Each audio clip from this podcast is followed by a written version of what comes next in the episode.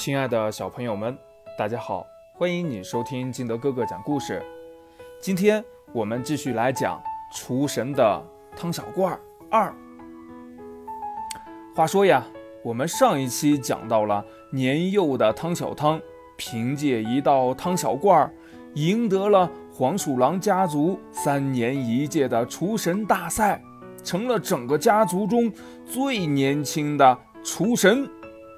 如果你没有印象呀，你，就是顺序听反了，要先听上一集。那我们接着往下说。这汤小汤呢，年纪还小，一下子成为了家族中的名人了。他自己呀，也开始有点飘了。他觉得他比别人都厉害，他再也不把任何人放在眼里了。很多人呐。都在背后对他议论纷纷呐，但是他不在乎，就连爷爷奶奶、爸爸妈妈的教育也都是左耳朵进右耳朵出，完全不当成一回事儿。两年以后呢，这汤小汤成了一个肥腻腻的大胖子，动作笨拙，就连嗅觉和味觉。都没有以前那么灵敏了。你要知道呀，身手、嗅觉、味觉对一个厨师来说是多么的重要啊！其实呀，更重要的是一年以后，家族中要再举办下一届的厨神大赛。获胜者还要直接代表黄鼠狼家族参加动物界十年一次的厨神大赛呢。爷爷看着日渐沉迷于名利享受的汤小汤，无奈地摇着头。他也有些自责，他不知道啊，他支持孙子的行为会让这孙子变成这个样子。他后悔了，他要救救他的好孙子，可是该怎么办呢？唉，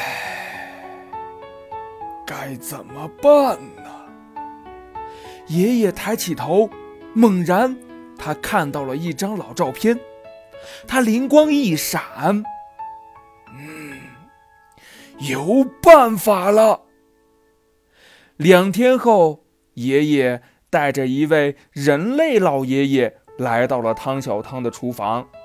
爷爷说：“呀，孩子，明年你又要参加比赛了。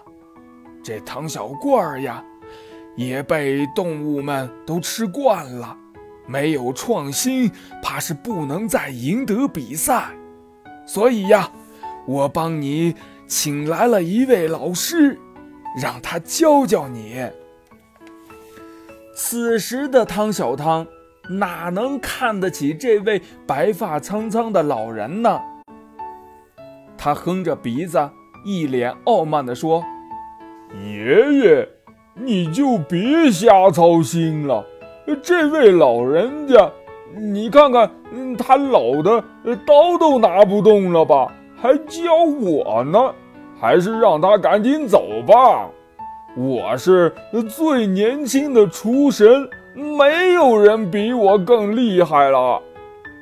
那老爷爷听了他的话，并没有生气，笑着对汤小汤说：“哦，你这么厉害，敢不敢跟我比一比呢？你若赢得了我，我马上就走；你若是输了，”就给我当徒弟，接受我的训练。呃，好啊，比什么呀？嗯，你刚才不是笑话我老的刀都拿不动了吗？我们就比比刀工如何？这场比赛呀，马上可就开始了。汤小汤虽然变胖了很多，但是基本功还是有的。只见他手起刀落，这土豆、胡萝卜、青椒瞬间都变成了整整齐齐的丝。而那老爷爷这边呢，一块豆腐一点都没变。汤小汤轻蔑地说：“呵呵，老爷爷，我就说呀，您老了，折腾了半天，这豆腐一点都没变呢。”老爷爷笑了笑：“哦，是吗？那你可得看仔细了。”说着呀。他把这豆腐放进了水里，这一整块豆腐马上都散开了，像一条条粉丝一样。哦哦，这这这这这这这不可能啊！汤小汤惊呆了，原来真的是有高人呐！还不快跪下认师傅！爷爷厉声喝道：“嗯，师傅。”我输了，汤小汤跪了下来。老爷爷笑着把他扶了起来。没事儿，孩子，你还年轻。在这个世界上，比我们厉害的人太多了，千万不可骄傲自满。要知道，人外有人，天外亦有天呐。嗯，师傅。哎，师傅，您的左胳膊上绑着的是什么呀？汤小汤用手一抓老爷爷胳膊上的布，露出了一个“特”字。啊，师傅，难道您就是传说中的特级厨师小小当家？老爷爷笑着点了点头。又把这布呀缠好了。孩子，以前的荣誉都已经是过眼云烟了，能让别人因为自己的菜而感到幸福和快乐，才是我们厨师一生的追求呀。就这样，汤小汤跟随小当家重新修行。一年后。汤小汤在原来汤小罐的基础上做了改良。他想起师傅迎他时切的像粉丝一样的豆腐，他把这粉丝呀也加到了汤小罐里。不但汤鲜味美，有了这粉丝的加入呀，更加的锁住了香味，也增加了食用人的饱腹感。